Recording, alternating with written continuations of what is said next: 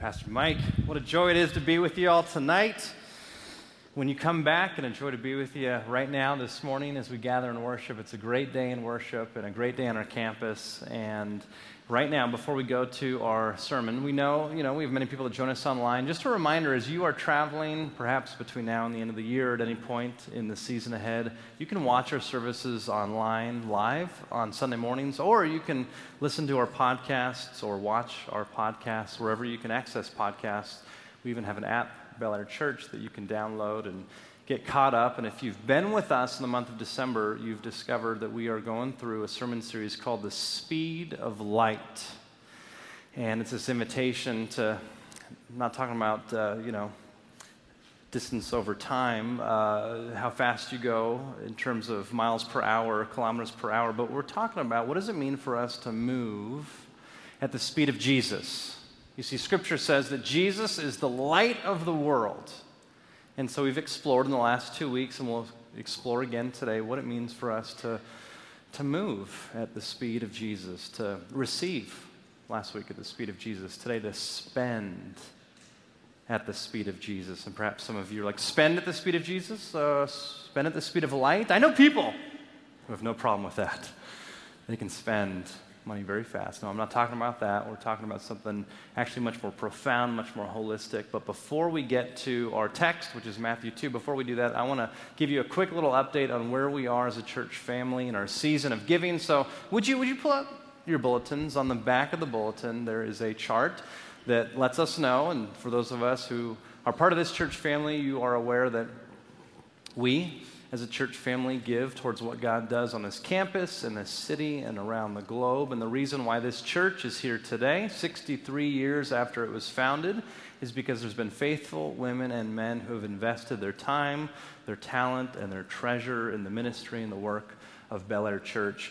And we have, as you see in the top right-hand corner, same graph that you have in your bulletin, our goal for the season of giving, that's the last quarter of the calendar year, is that we as a church would give just over $2.06 million. Now, that's just $30,000 more than we gave last year. Some of us are like, wow, that's a big number. It is a big number, and yet this is a big and generous church that is so much bigger than what you see around you. We've got multiple services, and many people join us online. And you'll notice just below that red column, or the blue column on the right, last December, so December of 2018, we as a church family in the last month of the year gave $1,288,000. $165. And this year on the left, you'll see that we've got a December goal. It's larger than that, $1,412,835. And the reason why that goal is bigger for this December is because we slipped a little behind in our giving as a church in November. So we need to catch up a little bit. And the good news is, just hang with me here, and those of us who this is our church family, we care about this because we care about what God does in and through this as a church family. In the bottom left, see that dark blue, it says $248,144. That's what we've given as of this past Thursday, just the month of December. And the great news is that's more than we gave in the same period of December last year, and even more than the December prior to that. So we're off to a great start in December. We're closing the gap, but big red box there, that's our goal for the rest of the year, $1,163,439, and that's to ensure that the ministry that we have planned, that we believe God has called us to on this campus, in this city, and around the globe, can continue to go as we've prayerfully planned without having to make any adjustments for the second half of our fiscal year, which ends the end of June. And we just trust, we know that God has been faithful before in and through so many individuals in our church, and we trust that God will continue to be generous through us, because we know, as followers of Christ, that everything we have is a gift from God. The breath in our lungs, the heart that beats, each other, the gift of grace in Jesus Christ. And so what a joy that we have to give cheerfully in this season. All right, so why don't we go to Matthew chapter 2, verses 1 through 12. We're in the third week of a sermon series, Speed of Light. If you don't have a Bible, no problem. That red book in the pew in front of you, or if you're in the front row, there's a little cubby right behind your leg. And that's our gift to you. If you don't own a Bible, truly would rather it be in your life, speaking truth and love and power, rather than it sitting in the pews all week closed. If you're online, welcome again. There's been a lot of people joining from Beijing, I've seen online, and from Brussels. I don't know what's going on in Beijing and Brussels, but every week I go and I'm like, who are these people? And there's these red dots on a map that just keep on like multiplying. So whatever God's doing through this ministry in those places, I don't know how to say hi. Bonjour, and how do I say if I'm in Ni Hao? Is that, I don't know. Thank you, Ni Hao and bonjour. Wonderful. Hope you received that with the intent it was given. Matthew 2, verses 1 through 12, very famous passage of Scripture. And in this third week of Advent, as we heard right in the beginning, this is a focus on joy. And we're exploring what does it mean to spend at the speed of light. This is Matthew 2, verses 1 through 12. Verse 1. In the time of King Herod, after Jesus was born in Bethlehem of Judea, wise men from the east came to Jerusalem, asking, "Where is the child who has been born King of the Jews? For we observed his star at its rising and have come to pay him homage." When King Herod heard this, he was frightened, and all Jerusalem with him, and calling together all the chief priests and all the scribes of the people, he inquired of them where the Messiah was to be born. They told him, "In Bethlehem of Judea, for so it has been written by the prophet, and you, Bethlehem, in the land of Judah, are by no means least among the rulers of Judah. For from you shall come a ruler who is to shepherd my people, Israel." Then Herod secretly called for the wise men and learned from them the exact time when the star had appeared. Then he sent them to Bethlehem, saying, "Go and search diligently for the child, and when you have found him, bring me word so that I may also go and worship him." When they had heard the king, they set out, and there ahead of them went the star that they had seen at its rising, until it stopped over the place where the child was. When they saw that the star had stopped, they were overwhelmed with joy. On entering the house, they saw the child with Mary, his mother, and they knelt down and worshipped him. Then opening their treasure chests, they offered him gifts of gold, of frankincense, and myrrh. And having been warned in a dream not to return to Herod, they left for their own country by another road. This, my friends, is the reading of God's word. All right, so why are we taking a look at this passage? Why are we taking a look at, this well-known story? Perhaps some of you were hearing this story for the first time. And, how is this related to spending at the speed of light? So just as a reminder, if you've just come in this month of December, we're taking a look at how we can live our lives at the same speed as Jesus. Jesus described as the light of the world. In the first week, we took a look at what does it mean to move throughout our life with a rhythm that is in step with Jesus, that incorporates stillness and silence and solitude into our life in ways that don't cause us to be hectic or rushed or burnt out, that actually give us life. Last week, we discovered what it means to receive at the speed of light, and we talked about the practice of Sabbath.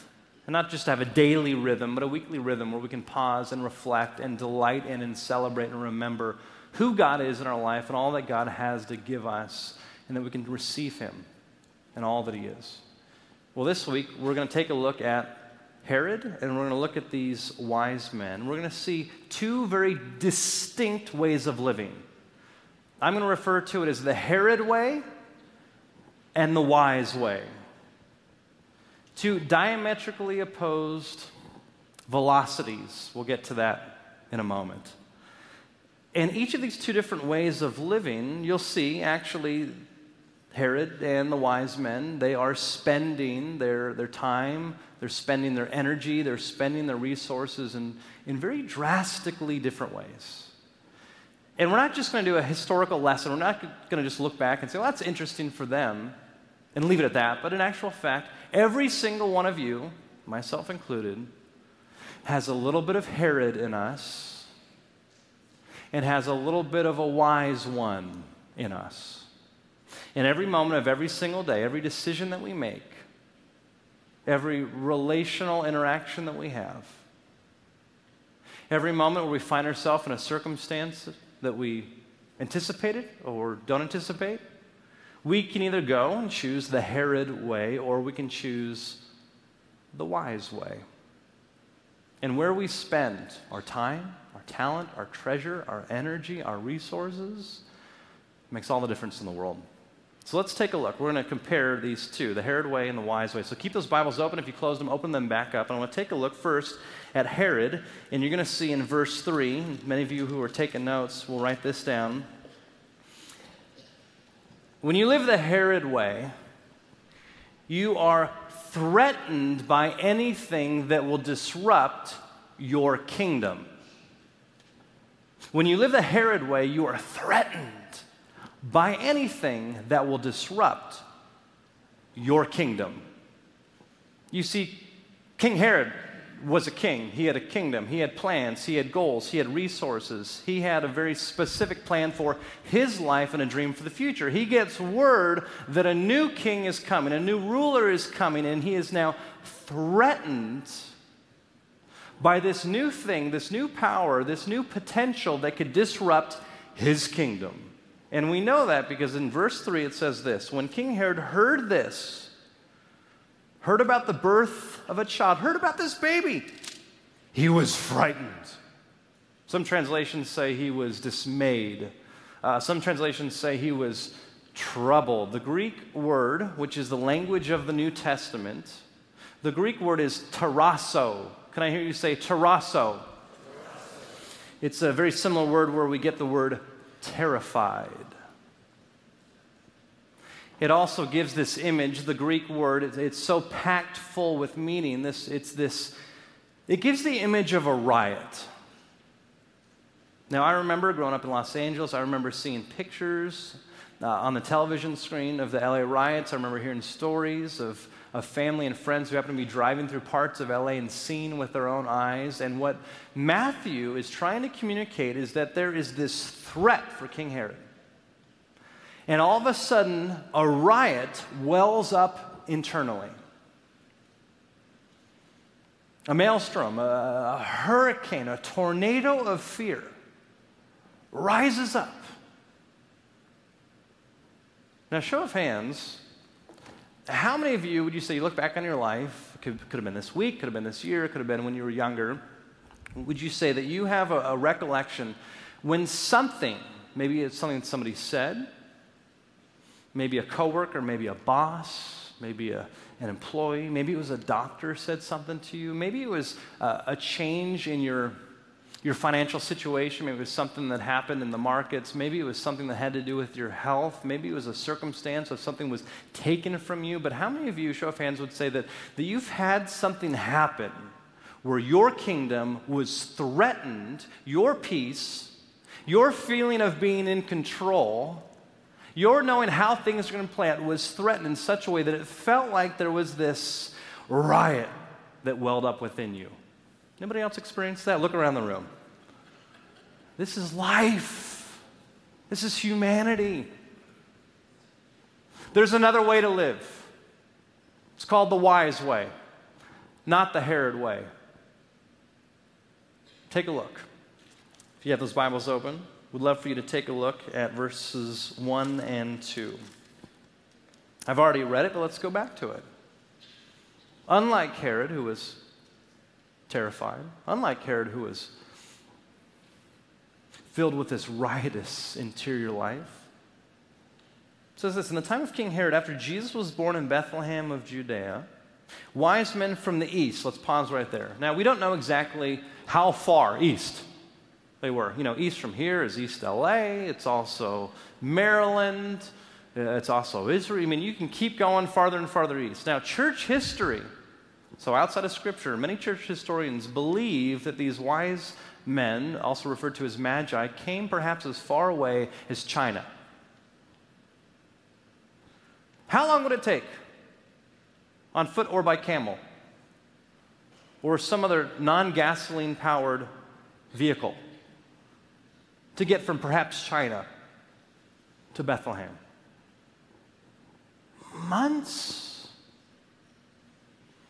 They left their worldview. They left the pattern of their lives. They left their schedule. They left their friends. They left their family. They left their kingdoms to be open to the potential of being transformed, not threatened, transformed by the one thing that could eclipse, could overshadow their little kingdom. In fact, go ahead, look at verse 11. This is so fascinating. They've come all this way. And in verse 11 it says this, on entering the house, actually let's go, forgive me, back one verse, verse 10. When they saw that the star had stopped, you see they've been following this star. We don't know the fullness of what this is. Were they astronomers? We don't know, but they've come all this way. They finally see this star stopping. And it says this in verse 10, when they saw the star stop, they were overwhelmed with joy. Now again, this is the English translation of the Greek, which is the original language of the New Testament. So Matthew has chosen very specifically some words here. And in our English, it says they're overwhelmed with joy. You know, we use that phrase a lot. Overwhelmed with joy. I mean, it's a good movie. It's a good fruitcake. Yeah, a good party. I was overwhelmed with joy. It's not at all what Matthew says. In fact, he doesn't say joy once. He uses joy twice. He uses it as a verb, and he uses it as a noun. He says rejoice, and then the fascinating word that he uses next is violently. And then the noun, joy. Matthew says that they finally get there, and they rejoice violently with joy. There is no mistake, there's no coincidence here that there's an inner turmoil, a riot within Herod of anger, of fear, of insecurity, of powerlessness, and a whirlwind of joy that rises up in the wise men. A force that is so violent, but for good, that it displaces, it disrupts, it overcomes any other worry, any other doubt, any other fear, any other sense of being out of control. It is the type of tornado you want in your life. It's not this little simmer. It's not even like a bloop, bloop, little bubble. It is an eruption of joy. You see, when you live the wise way, and you are open to a God who is bigger than your kingdom could ever be, you are open to being transformed regardless of the circumstances. When you find your identity in who Christ says you are, when you find your security in who God is and what God provides for you, when you find your worth through what Jesus enables you to have God say about you, regardless of the circumstances, regardless of what people say, regardless of what the doctor has just diagnosed you with, regardless of your job, regardless of your financial situation, regardless of the markets, you will find that you will be grounded and you will rejoice violently, overwhelmingly with joy.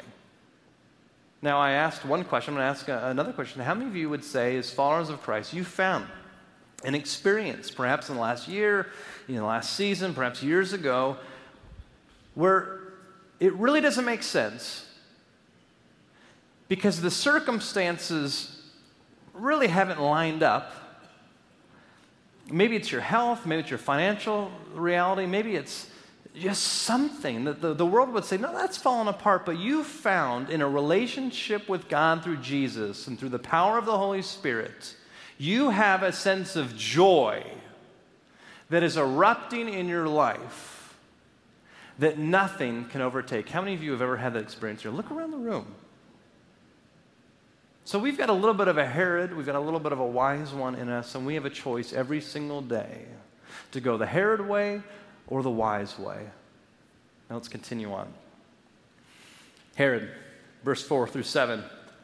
He uses others as pawns. He uses others for selfish gain and for selfish glory. I've already read this, but let's go back to it. Verses 4 through 7. He's terrified. He's frightened. He feels the sense of being out of control. He's powerless. And so verse 4, he calls together all the chief priests He gets the leaders involved. He gets the people with power involved. He gets the people with influence involved. And all the scribes of the people, he inquired of them where the Messiah was to be born. And now in verse 7, he then secretly calls the wise men and learns from them, gets info from them for the exact time when the star had appeared. He's using people. I'm not going to have you put your hands up if you've ever done this, but the reality is that we as human beings, when we feel out of control, when we feel like our kingdoms, our plans, the way we want things to be done, how we're going to drive down the freeway, when we begin to have that world, that kingdom threatened, we see people not as blessings, not as people to serve, not as people made in the image of God. We begin to see them as objects, and we exploit them, and we use them for selfish gain and selfish glory. I saw that hand go up. I didn't even ask the question. It's like there's the Spirit is convicting us, right? I'll put all limbs up, right? Or we can go the wise way. That isn't using others for selfish gain and selfish glory. It is giving of ourselves away for the glory of God. Now take a look at this.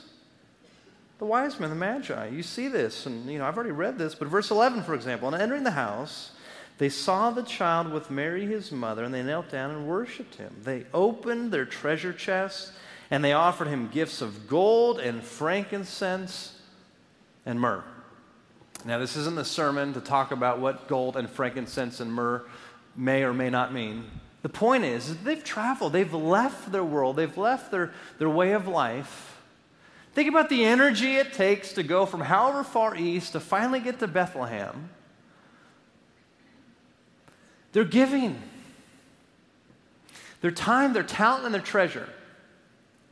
And they're worshiping this one that Herod is terrified of.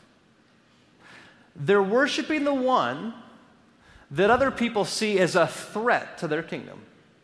I love the word worship because the Old English, worth-ship, is where we get that word. What you find worth in, what you think is worth giving your time, what you think is worth giving your energy, what you think is worth giving your attention to, that's what you worship. And what you worship determines who you become.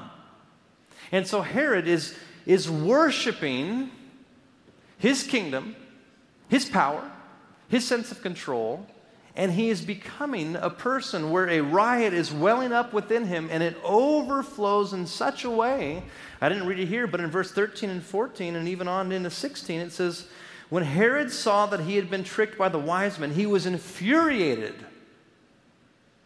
The tornado, the riot, bursted forth. And what does it say? He sent and killed all the children in and around Bethlehem that were 2 years old or younger.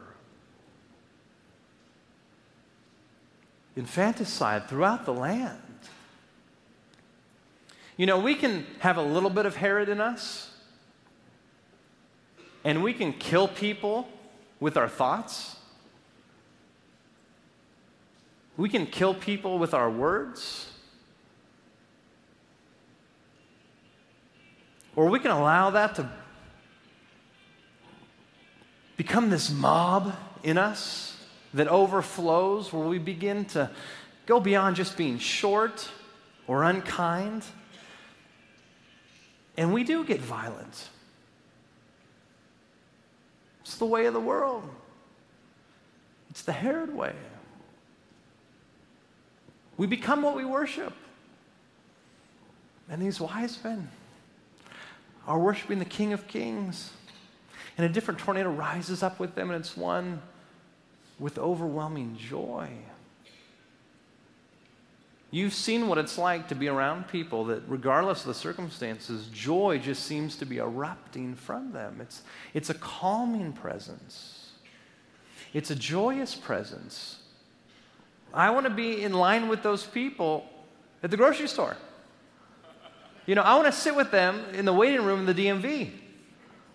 I want to be around them, in places. I don't want to be around sometimes how I act, the Herod. Why are these people here? I'm shopping, and I'm short, and I'm just Every day is an opportunity to go the Herod way or the wise way. Finally, let's take a look at this. The Herod way, wise way, completely different. For Herod, his outward behavior didn't match his interior motives. His outward behavior did not match his interior motives. Well, Drew, what do you mean? I thought he just killed all the kids. Well, before that, what does he secretly say to the magi? What does he secretly say to the wise men? Verse 7, take a look at this. Then Herod secretly called for the wise men and learned from them the exact time when the star appeared. Then he sent them to Bethlehem, saying, "Go and search diligently for the child, and when you have found him, bring me word so that I might worship him too." No, that's not at all what his interior motives were. He wanted to kill the Christ child. And when you live life the Herod way, you get good at being a chameleon. Whatever group you're with, whatever situation you're in, you know how to say the politically correct, popular thing for that group, regardless of what your interior motives are. And you find yourself in certain situations saying the right thing to get what you want, saying the right thing so that you can use people for your selfish gain, using people by tickling their ears. Oh, yeah, I like that. I did that. Oh, yeah. Let me go with you, and I will do that. When you have secretly interior motives, that's not how you have to live. Look at the wise way. The wise men, take a look at this. We've already read this, but let's take a look at how their outward behavior aligned with their interior motives. We know outward behavior. Verse 11, we've already read. They go and they worship the King of Kings. They worship the Christ child with their time, their talent, their treasure. But what was their interior motive? Go all the way back to the beginning. We've already read it, but just to stick with this. Verse 2. They've come to Jerusalem after this long journey, and they say, "Where is the child who has been born King of the Jews? We're looking for him." Exact same language that Herod used. "For we observed his star at its rising, and we have come to worship him." Exact same language that Herod used, but their interior motive was revealed in verse 11, that all along they've wanted to worship this one who they believe is worthy of worship. You can spend your time, you can spend your energy, you can spend your resources in two directly, diametrically opposed ways of life. One leads to fear and insecurity and powerlessness, a violence that eats you up from the inside and begins to chew up people around you, or it could be one of peace and of joy and of satisfaction, an eruption that spills over and gives life to people around you. You see, the wise way is moving at the speed of light. Now, I love that Jason is here. I see you there with your pops, and you know, Jason walked up to me. I think it was after the first week, and Jason says, "You know, Drew, there's a subtle difference between speed and velocity." And Drew, I heard you talk about speed, and I heard you talk about velocity. You know, in the first week, I talked about how the velocity of our lives is in direct proportion to what we value the most. So I was using speed, I was using velocity, and Jason said, "You know, they're related, but there's some differences between the two." I'm like, "Oh, really?" And he shared with me, and you know, I'm a little slow sometimes, so I had to go and I had to research, and you know, I start where everybody else searches. You know, I went to Wikipedia, and I was still confused, and so I'm gonna share with you the difference between speed and velocity. Here's what's amazing. God can use my ignorance. And actually, God had a brilliant truth for us as a church, even though I had no idea there's a difference between speed and velocity when I first said it in the first week. And as I've studied this, and Jason, you know, he spoke the truth in love, and he said this to me, it prompted me to get deeper into this, and I realized, like, oh, this is good. That'll preach.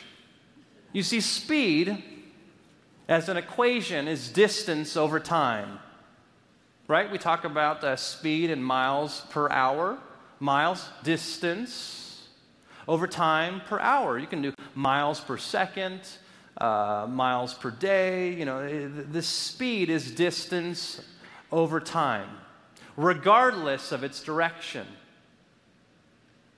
I think a lot of us feel like we live a hectic, hurried life because we are spinning at a high rate of speed in circles, without direction, without purpose. Velocity is speed in a direction. Some of you are like, what does that mean? How is that going to preach? Consider this.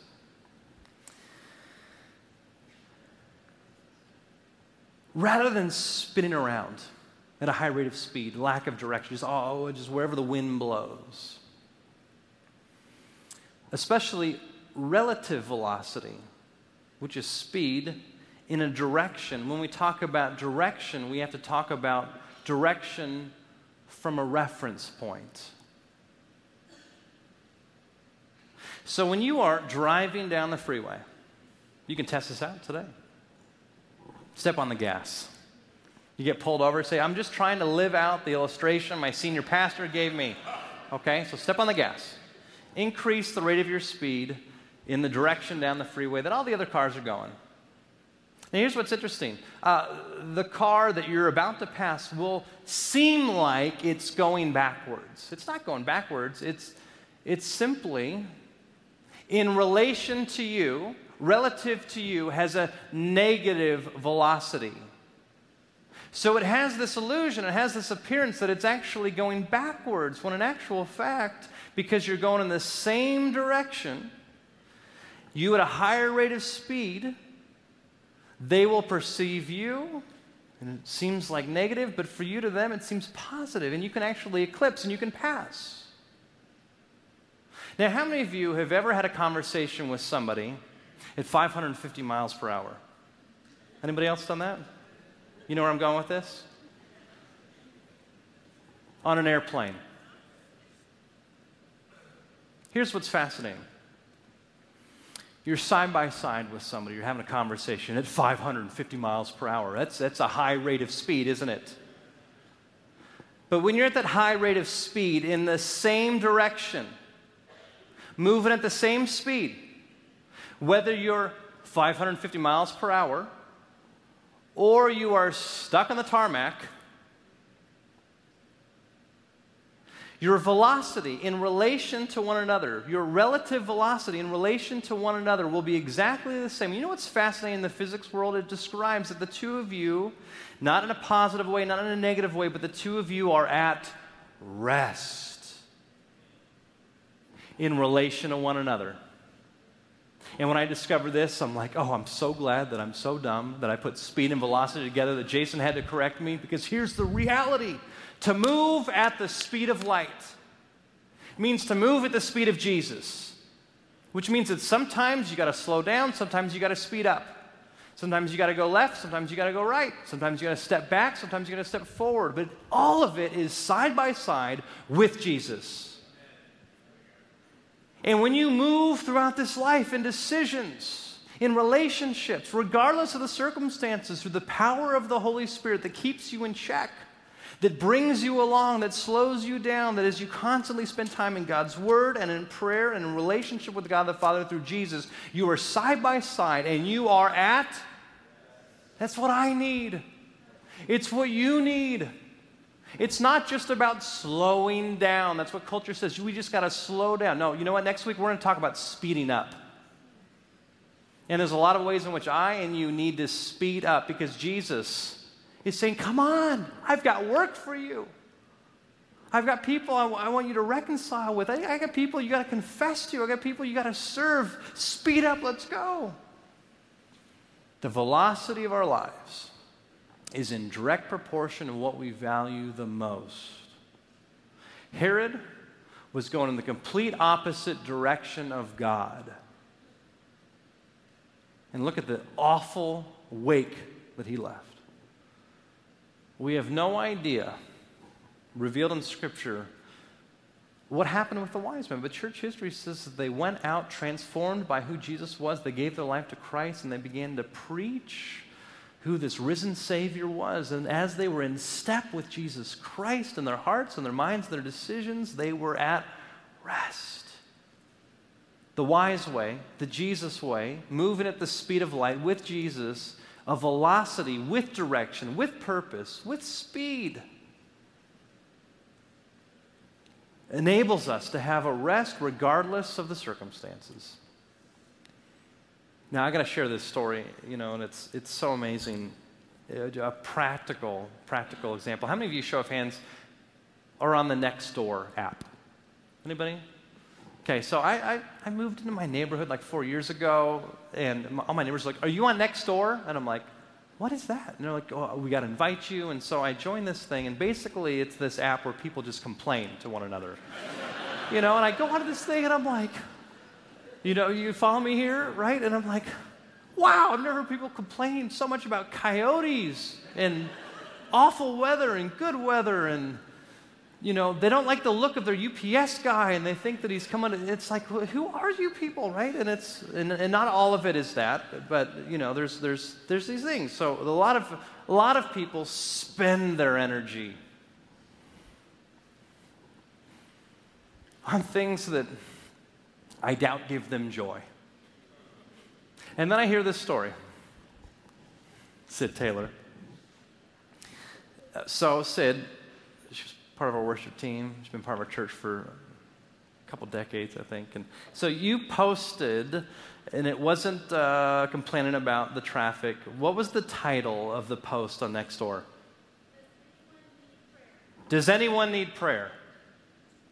You're not supposed to post that in Los Angeles in 2019. So how many comments, as of this morning, have popped up? 125. Are they all negative? Just one negative. So what's the negative one say? We won't give names, but what's the one negative? Absolutely not. That's all it was, absolutely not. Well, now we know how to pray for that person, right? So people have responded in a positive way with prayer requests, 125. We'll say 124 positive, and yet we know how to pray for the other one. But you've also received direct messages, private messages as well. 25 detailed direct messages. Well, you've got a lot of time to now spend on praying for them. Do you mind coming up real quick? I'm sorry, we didn't do this on the 9, but can you bring that little journal? We're going off script here, people. Let's spend our time, church, in a little different way than I planned. Thank you, Sid. Can we give thanks for Sid for just coming up? So.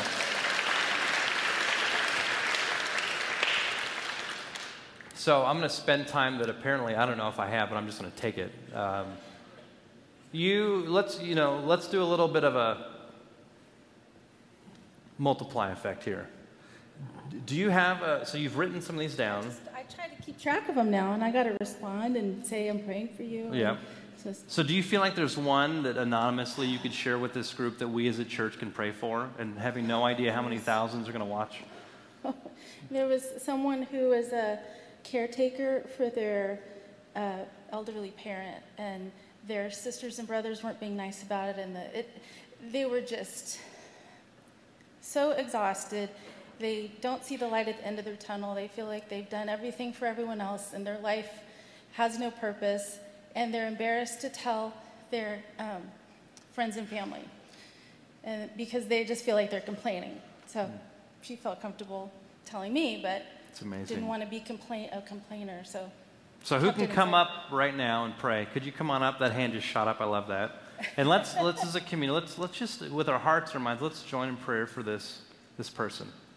That'd be awesome. Father, we lift up this woman who is taking care of her elderly parents, both. What, just one? Just one. Oh God, we lift up her up, and we ask that you would bring the help that she needs. You said you are our helper. I pray you bring the help that she needs, the resources she needs. Give her rest. Let her find what she needs for her mom. If it's to stay in the same house or to be in assisted living or whatever she needs, God, you know how to direct this woman. And I pray you would direct her. And Lord, I pray you Just let her be in the path where people will reach out to her if she needs that. And Lord, bless her. Thank you for what she's doing for her mom. Bless her mom. Give her the best health care and the best doctors. Meet the financial needs. And we know you can do all these things. And bless Sid, Lord, as she prays for all these people. We thank you, God, for our pastor, too. Please bless him, too. In Jesus' name, amen. Amen. Amen. Let's give thanks for them. God bless you. So encouraging. Jesus has come to disrupt your kingdom. There's no way about it. He has not come to enhance your kingdom. He has come to disrupt it. So you have a choice. See it as a threat or allow it to transform you. You see it as a threat, you're going to get torn up on the inside. You're going to be an awful person to be around. You allow it to transform you, you're going to love the life that he invites you into. You're going to be proud in the right way of who Christ is calling you and the Holy Spirit is transforming you to become. I want to go the wise way.